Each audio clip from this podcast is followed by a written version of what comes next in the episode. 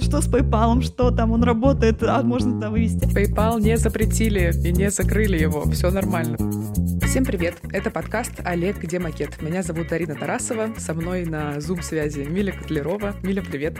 Привет! Андрея сегодня с нами нет, он сдает очень важный проект, поэтому записываемся мы сегодня вдвоем и таким составом, таким образом открываем наш третий сезон. Он должен был быть другим. Я думаю, вы слышите это в большинстве подкастов, которые сейчас э, начинают выпускать новые эпизоды после какого-либо перерыва или просто без перерыва выпускают эпизоды, собственно, впервые там с прошлой недели. Думаю, вы понимаете, почему он должен был быть другим по определенным событиям в мире, которые произошли и которые, конечно, ввели и нас, и вас, и, собственно, весь мир в такое состояние абсолютно, абсолютного непонимания, что происходит. Мы достаточно долгое количество времени думали над концепцией третьего сезона, о том, каким он должен быть, каким мы хотим его сделать, каких гостей мы хотим пригласить. Но, к сожалению, обстоятельства сыграли иначе, и мы теперь делаем тоже немножко иначе, скажем так. Миля, как у тебя дела? Ну, сложно отвечать сейчас на этот вопрос, конечно. Очень волнообразно, во-первых. И в такой в кризисной очень ситуации психика достаточно быстро адаптируется, в принципе, к чему угодно. И первые дни, конечно, было очень сложно, страшно, стыдно, непонятно. Куча была эмоций, все негативные, все очень тяжелые, конечно. Потом э, постепенно вроде бы, как, как вот по канату начинаешь ходить, вроде бы выравниваешься, идешь и не падаешь, потом новый закон какой-то, новое событие, падаешь, потом опять встаешь, идешь. И вот э, сейчас, ну вот на 3 марта более или менее вроде бы ровненько как-то все получается держать. И эмоции, и, и работа более или менее возвращается в какое-то русло, ну, не скажем, что привычное, но хотя бы то, которое может удержать на плаву, вот так я скажу. Конечно, непонятно, что будет дальше. Дальше определенно в экономическом смысле будет много проблем, все это будет очень долго нам аукаться. Единственное, на что я надеюсь, надеюсь, что все самое страшное, что сейчас происходит, закончится в ближайшие дни. Очень хочется в это верить. С экономическими последствиями уже потом разберемся как-то справимся. Ну да, наш подкаст все еще о фрилансе. Я думаю, что сейчас это как будто как никогда снова становится актуальным, и появляется, что самое главное, очень много вопросов, которые задают нам, Миле в частности, и на которые она отвечает уже некоторое количество дней, и которые как будто нам очень нужно обсудить, как вообще трансформируется реальность человека, который работает на фрилансе, как ему адаптироваться под эту новую реальность, и а что вообще изменилось за последние дни, потому что с таким шквалом информации есть ощущение, что можно что-то просмотреть, а потом, не знаю, случайно случайно не заплатить какой-нибудь налог или случайно не вывести деньги, которые тебе перечислил заказчик из-за рубежа, например. Сегодня это и обсудим. Постоянно мелькают новости про блокировки разных иностранных сервисов, и мы не можем быть уверены, что в ближайшее время не заблокируют PayPal и Payoneer, хотя пока, конечно, они работают, и мы надеемся, что будут продолжать. Тем не менее, если вы переживаете за оплаты от зарубежных заказчиков и хотите быть уверены, что деньги от них точно придут, используйте сервис SolarStaff. SolarStaff — это сервис для безопасных сделок между заказчиками и фрилансерами. Он продолжает проводить выплаты по всему миру. SolarStaff не привязан к международной банковской системе совершения платежей, поэтому может гарантировать безопасность и бесперебойность переводов. С ними работает более тысячи компаний по всему миру, у них есть представительства в нескольких странах, и они помогают исполнителям с любыми вопросами, которые касаются вывода денег, налоговых статусов и работы внутри сервиса. Сейчас для новых клиентов действуют специальные условия. Сниженная комиссия 6% в течение следующих трех месяцев. Мы оставим ссылку в описании, и вы сможете отправить ссылку на регистрацию своим заказчикам, чтобы они смогли продолжать с вами работать.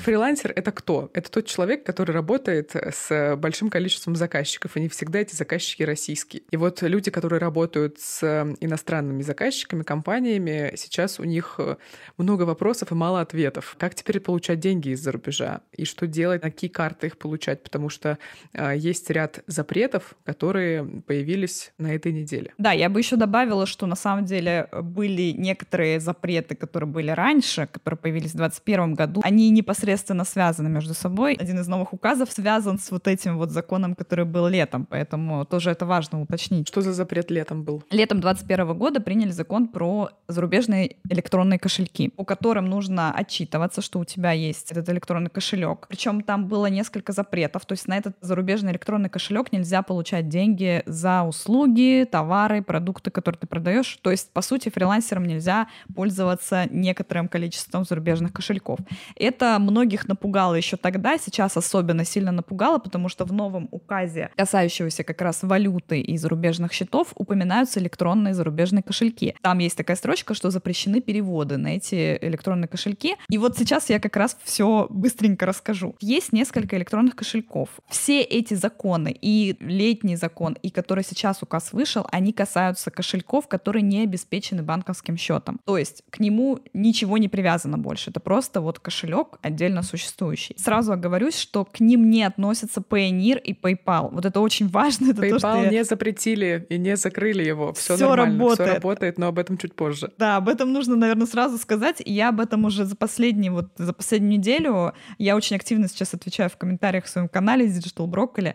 Меня просто каждую секунду практически спрашивают, а что с PayPal, что там, он работает, а можно туда вывести. Все работает. PayPal и Payoneer работают. Они не заблокированы точно. Вот на данный момент, на 3 марта, никаких блокировок. Единственное, что если у вас блокируют счет, у вас там, если нельзя вывести, если вам не могут перевести, это никак не связано с тем, что сейчас происходит. Это никак не связано с санкциями. PayPal всегда славился блокировками, он, к сожалению, такой очень придирчивый, он вообще за каждый чих может заблокировать, поэтому просто будьте осторожны, соблюдайте правила, которые есть у самого PayPal. 5 марта прошла новость, что PayPal все-таки приостановил работу в России, но это все еще не подтвержденная информация, несмотря на то, что ее растащили все СМИ, опять же, без каких-либо источников, ссылаясь просто на какие-то слова гендиректора, которые никто на самом деле не слышал. И PayPal все еще работает на вывод денег, нет никаких уведомлений в личном кабинете, нет никаких писем на почту, поэтому если вы все еще можете зайти на сайт PayPal или если сайт не работает в приложение PayPal, если вы можете создать заявку на вывод, то все в порядке. Не паникуйте и перепроверяйте по сто раз информацию. Заходите в канал Digital Broccoli, я там размещаю исключительно проверенную информацию, и если вдруг проходит какая-то громкая новость, я ее перепроверяю по несколько раз. А какие основные правила нужно соблюдать? Ну вот так, если в паре слов, тезисно, э, что именно важно помнить прям перманентный, особенно сейчас. PayPal, надо помнить, что это американская компания, они очень следят, в принципе, за чистотой любых данных, которые вы предоставляете. Поэтому самые главные правила. Когда вы регистрируетесь, указывайте все очень честно, да, ваш e-mail должен быть хороший, проверенный. Указывайте правильные банковские данные, правильный адрес, который по прописке, не где вы просто живете, там, снимаете квартиру, а по прописке. Не регистрируйте ни в коем случае два аккаунта одновременно. Можно регистрировать только личный и бизнес-аккаунт, два отдельных, но бизнес-аккаунт это вообще отдельная пугающая, я бы сказала, тема, потому что там еще больше ограничений, еще больше нюансов. Никогда не привязывайте чужой банковский счет к своему аккаунту, не пытайтесь даже это сделать. В общем, привязывайте свои карты, особенно сейчас очень важно привязывать несанкционные банки. Они по-прежнему пока еще выводят до 22 марта, PayPal будет выводить на эти э, санкционные карты, но лучше уже перестраховаться, заказать себе там Тинькофф, Райфайзен. Давай мы сразу отметим, какие банки попали под санкции в России, от кого отказываться и к кому переходить. Один из банков, который попал под наибольшие санкции, это ВТБ. Там создали на сайте большой раздел с ответами на главные вопросы. Вот важные выдержки, которые уже опубликовало издание Фонтанка петербургская. Вот, например, на территории России все карты банка ВТБ работают без ограничений. Если вы находитесь за рубежом, тут уже немножко другие правила. Пожалуйста, не бойтесь связываться с техподдержкой банка, потому что действительно там могут дать важные ответы и понятные, конкретные ответы на ваши вопросы, и тревога, и какое-то непонимание всей ситуации тут же исчезнут. Из-за введения санкций, тоже относится к ВТБ, из-за введения санкций использование карт Visa и MasterCard за границей невозможно. Оплата по картам ВТБ на зарубежных сайтах недоступна. Переводы внутри ВТБ и переводы по России доступны в полном объеме в рублях и в иностранной валюте. Валютные переводы за рубеж недоступны в ВТБ онлайн и в отделениях банка. Операции с картами платежной системы МИР доступны в полном объеме. И все вклады и накопительные счета доступны также в полном объеме. ВТБ вообще это тот банк, который в последние годы прям максимально наращивал функции и возможности внутри своей экосистемы.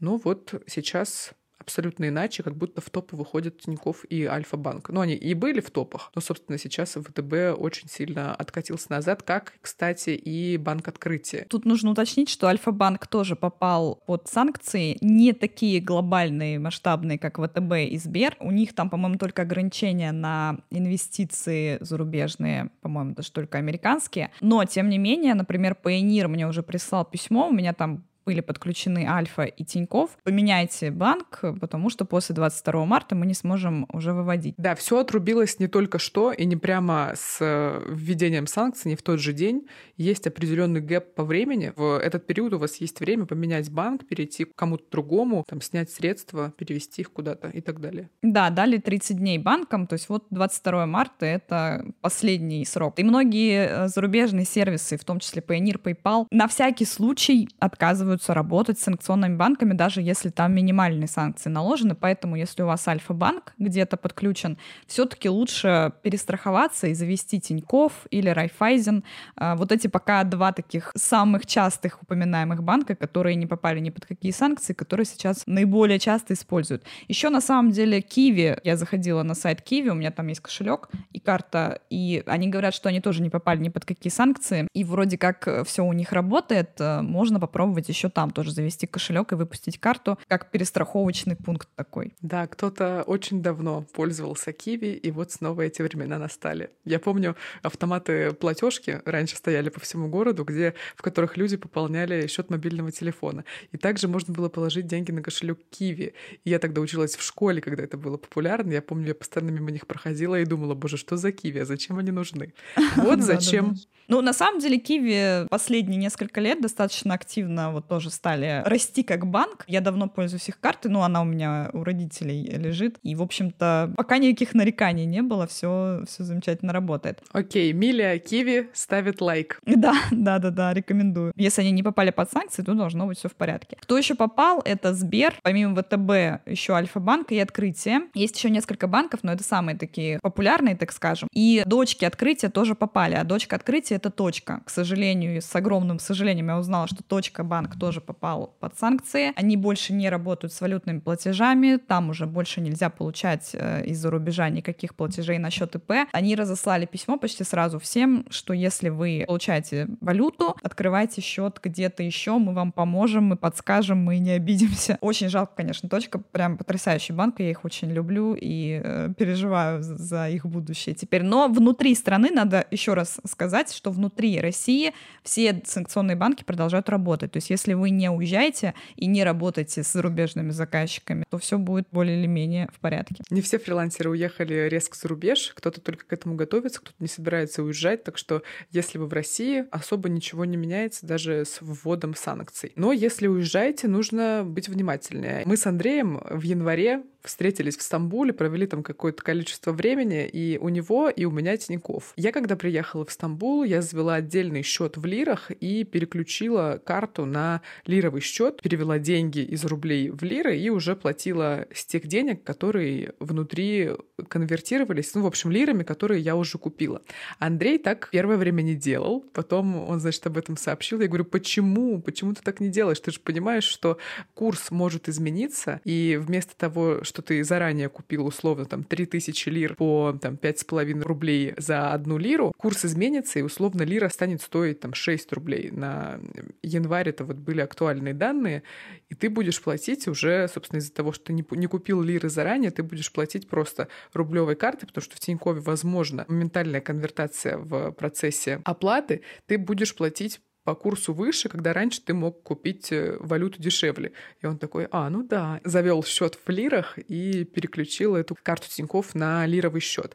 И сейчас это делать особенно важно, если вы находитесь за рубежом с карты Тиньков, и у вас нет счета в валюте, вы очень сильно рискуете, потому что по интернету ходит куча скринов и история о том, как люди оплачивают счет в ресторане. Это не, не привязано к какой-то конкретной стране, просто за рубежом, и у них там условно снимают 21 тысячу рублей за, не знаю, бокал пива, потому что попросту банк конвертирует валюту так. А если у вас есть счет в валюте страны, в которой вы находитесь, и вы заранее купили эту валюту уже, перевели какое-то количество денег и платите с них, с, с этой карты, с этого счета, вы таким образом обезопасите и себя, и свои деньги, в какой валюте бы они ни были. Да, это очень важно. И, в общем, Тиньков действительно помог. Ну, конечно, мы сейчас я нахожусь в Турции и находилась, когда все начиналось. И, собственно, у нас тут была такая прям паника. Мы ходили по несколько раз к банкоматам, снимали валюту, потому что у меня есть там несколько валютных счетов в долларах, в евро. Реально ходили, снимали там по 500 долларов, чтобы хотя бы, если вдруг все отключат вообще, потому что такое все еще возможно, что вдруг перестанут работать российские карты за рубежом в целом, то хотя бы, чтобы была какая-то наличка, не знаю, уехать или купить поесть. Пока что все чаты, в которых находятся фрилансеры, которые находятся за рубежом или собираются уехать, они говорят о том, что наилучшую эффективность, наилучшую работу а, среди российских карт, российских банков показывает только Тиньков. Других данных я не видела. Я могу сказать, что я снимала еще с Альфы. Она пока еще работает и все в порядке. Но по сравнению с Тиньков, она берет свою комиссию, как, как оказалось, когда снимаешь в банкомате. Если с карты Тиньков с валютного счета снимать э, за рубежом в банкомате деньги, то а, комиссию берет только банкомат. Там, ну, здесь конкретно турецкие банки берут комиссию за снятие денег. Альфа берет еще свою комиссию. В итоге я заплатила около 25 долларов в целом. То есть 12,5 долларов снял, снял банкомат, и еще около 12 там, с копейками сняла Альфа. Это был неприятный сюрприз, но в таких критических условиях, конечно, неприятно терять деньги, но хотя бы есть какие-то деньги. То есть, ну, уже такие расходы, я бы сказала, экстренные. Поэтому наиболее правильная позиция ехать за рубеж с наличными средствами, с наличной валютой, а, долларами или евро, но тут нужно оговориться, что сейчас из России можно вывозить максимум 10 тысяч долларов. Конечно, около банкоматов большие очереди. Тоже нужно понимать, что у нас в России много разных городов и много банкоматов в целом по каждому из городов, и можно как минимум прийти в отделение банка, если в банкомате закончилась валюта. Короче, не нужно пугаться и вводить себя самостоятельно в панику, нужно проверить все возможные варианты снятия денег и получения наличных со своего счета, и только если тогда не получилось, тогда можно начинать паниковать. Отличный план. Мы так плавно подобрались как раз к теме того, что хочется уехать. Если хочется уехать, то возможно ли это сейчас сделать, и если возможно, то как?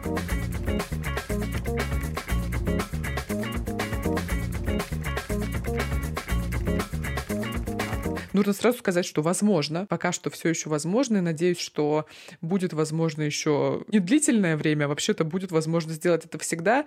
Открыты для россиян Турция, Египет, а, направление в Таиланд, насколько мне известно, открыто. Можно улететь на Шри-Ланку. Ну и, собственно, еще ряд стран тоже открыты. Мы оставим в описании ссылку на очень хороший документ, на заметку в Notion, очень большую, объемную, э, для тех, кто хочет эмигрировать или как-то сменить свою локацию, релацироваться в другую страну по любым причинам, неважно, что вас к этому подталкивает. В общем, большая-большая заметка, ссылка в описании, идите смотрите, там огромное количество нюансов уже указано по всем возможным странам, и Грузия, Армения, Азербайджан, Узбекистан, Турция, вообще все что угодно Черногория, то же самое тоже указано. Как получить визу, сколько все это стоит, как получить ВНЖ, как ехать, а что с прививками у нас, потому что в России вдруг резко забыли про существование коронавируса, и большинство регионов попросту отменили QR-коды. Возможно, в мире тоже начнут рано или поздно забывать о том, что коронавирус был, и он уже не так страшен сейчас явно, как некоторые другие события, которые происходят.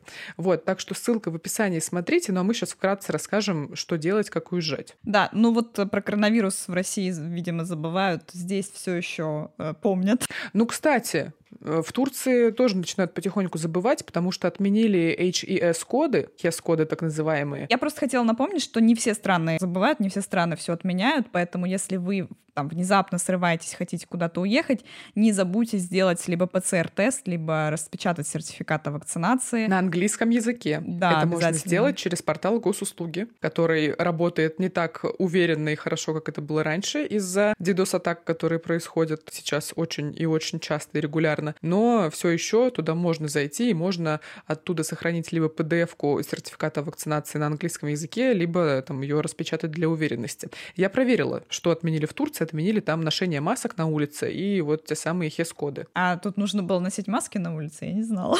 я не носила. Да, Миля, нужно было. Оказывается, нужно было. Ну, я живу, в принципе, тут достаточно в отдаленном таком местечке, небольшой городок, неподалеку от Бодрума. Тут, в принципе, не то чтобы сильно следят, никогда к нам никто не подходил по поводу масок и, и в ресторанах, и в магазинах. Ну, мы, конечно, носим в помещениях маски, смотрим, что все носят, значит, нужно носить.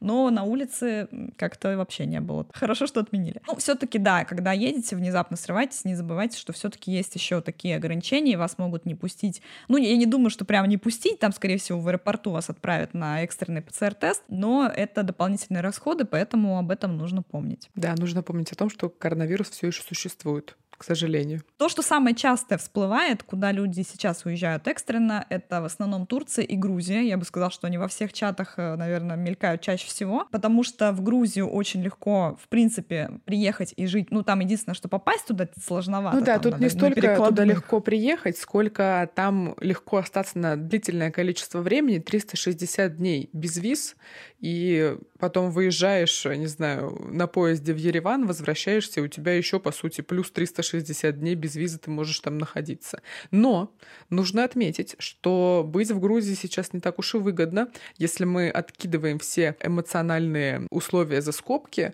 и что сейчас как будто безопаснее и приятнее эмоционально находиться хоть где-нибудь если не хочется оставаться в России и в Грузии в том числе, невыгодно. Почему? Потому что Лари достаточно сильно вырос. Это грузинская валюта и стал, если в январе я там была, и один лари стоил 25 рублей, то сейчас он выше 35 рублей. Да и, в принципе, и лира-то тоже растет. Ну, то есть это не лира растет, это лира рубль растет, падает но все еще она как бы более-менее сносна. Сегодня я смотрела по курсу Тинькофф банка, можно купить лиру за 8 рублей с небольшим, ну там прям копеечки. Но э, в январе было 5,5. Но что было в январе? Да, неделю назад еще было 5,5, когда мы сюда приехали. Ну не неделю уже, наверное, полторы-две, но тем не менее, когда мы сюда приехали, мы еще как раз радовались, что 5,5, и вот сейчас она растет и развивается. И это вот, кстати, причина, почему нужно заранее заранее открывать счет в банке, в приложении банка, закупать валюту страны, в которую вы едете, и, собственно, уже с ней ехать. Потому что, а, вы закупаете по курсу, который вероятнее всего по отношению к рублю вырастет, потому что экономика России сейчас в заднице абсолютной. Сильнее всего от рубля зависит армянский драм. И, собственно, если падает рубль, то падает и армянский драм. Но все остальные валюты стран, которые сейчас так или иначе, в которые мы можем уехать из России, это Турция, Грузия э, в частности и в большинстве, там валюта растет. И тут лучше покупать, конечно, заранее в больших количествах, чтобы потом вдруг э, не оказалось, что лира уже стоит 12 рублей и просто больно на самом деле покупать, когда можно было сделать это за 8. Так что покупайте заранее и побольше. Да, если у вас вдруг нет возможности, вот нет Тинькофф банка, хотя лучше все таки с собой, если вы уезжаете, сделать, они достаточно быстро делают а, карты, то хотя бы снять. Мы сняли тоже как раз вот там неделю назад, когда еще пока еще был нормальный курс, чтобы хотя бы на руках были лиры по тому курсу. Ну и, конечно, если есть какой-то запас долларов, то выгоднее менять все-таки на лиру не рубли, а доллары, если вы находитесь в Турции, да, потому что лира к доллару сейчас составляет 0,71 тысячную доллара, чтобы вы понимали. Вот. Но это, конечно, сильно приятнее, чем менять с рубля. В Турции вы можете находиться 60 дней подряд. Потом, насколько я знаю, можно выехать и въехать еще на 30 дней. Но потом это в рамках полугода. 90 дней в рамках полугода, по-моему, можно находиться в Турции в целом россиянам. Но здесь легко остаться. Ну, относительно легко. Здесь можно снять ну, слушай, квартиру. сейчас такой наплыв эмигрантов из России, и все просто в истеричном состоянии пытаются сделать ВНЖ. В одном из чатов я уже читала про то, что как будто власти Турции перестают выдавать туристические ВНЖ, но это не проверенная информация. Поэтому, возможно, даже разумнее приехать на эти 60 дней или на, на там, не знаю, на 30 дней, переждать какое-то время, пока в России не наступит какая-либо стабильность. И если спустя это время, спустя вот эти 30-40 дней, вы понимаете, что стабильность не наступает, уже тогда озаботиться вопросом организации ВНЖ. Да, возможно, возможно, через 30 или там даже 60 дней хотя бы э, вот этот наплыв сойдет. Хотя неизвестно, конечно, как все будет развиваться, может, наоборот, он будет больше. В общем, не верьте. Э, вообще, в принципе, всегда, когда начинаются эмоциональные посты в стиле «все, нам все перекрыли, нам все заблокировали, нас никуда не пускают», это, как правило, непроверенная информация, как правило, это эмоциональный просто э, такая паника. Боже, я так понимаю этих людей. Я просто живу в этой тревоге, на самом деле, уже неделю, и я не знаю, что делать. Стоит ли ехать, стоит ли покупать билет, а не отменят ли рейс и так далее. Причем отмена рейса это не самое страшное, что может произойти, потому что билет лучше всего сейчас в этих условиях покупать возвратный. Да. Ну и, собственно, если рейс отменят, то деньги вернут. Тем более сейчас, насколько я знаю, достаточно дорогие билеты из-за того, что отменяли да. много рейсов. Ты знаешь, я вчера смотрела билеты, и на ближайшие дни, то есть там на сегодня, на завтра, они стоили больше 100 тысяч рублей. Да, это Москва-Стамбул. Ну, не Москва-Стамбул, а там, вот у меня в моем случае Красноярск-Стамбул. Вот. Ну и из Москвы тоже очень дорогие билеты. Потом, например, спустя неделю они там стоят, например, на следующую неделю около 20-30 тысяч, через 2-3 недели уже что-то там близко к реальности, типа тысяч 20-16, но это тоже за исключением багажа. Если там у вас большой багаж или домашнее животное вы собираетесь вести, то это еще плюс к этой сумме. Договаривая свою мысль, что когда вы видите какие-то такие посты или комментарии в стиле все, все запрещено, все заблокировано, все никуда не пускают, обязательно перепроверьте информацию прям в нескольких разных источниках, найдите людей, которые находятся там или которые прошли через э, что-то, что вот про что сейчас пишут. Это возвращаясь как раз к вопросу про PayPal. Так получилось, что кто-то запустил фейк, который разнесся по всем официальным СМИ и по всем каналам, по всем э, пабликам, что PayPal заблокирован в России, все, он больше не работает. Все в это поверили радостно и стали думать, что все, больше PayPal не работает. А PayPal работает, он прекрасно работает, он даже на Сбер выводит деньги, казалось бы, сейчас, да, можно было бы заблокировать э, Сбер,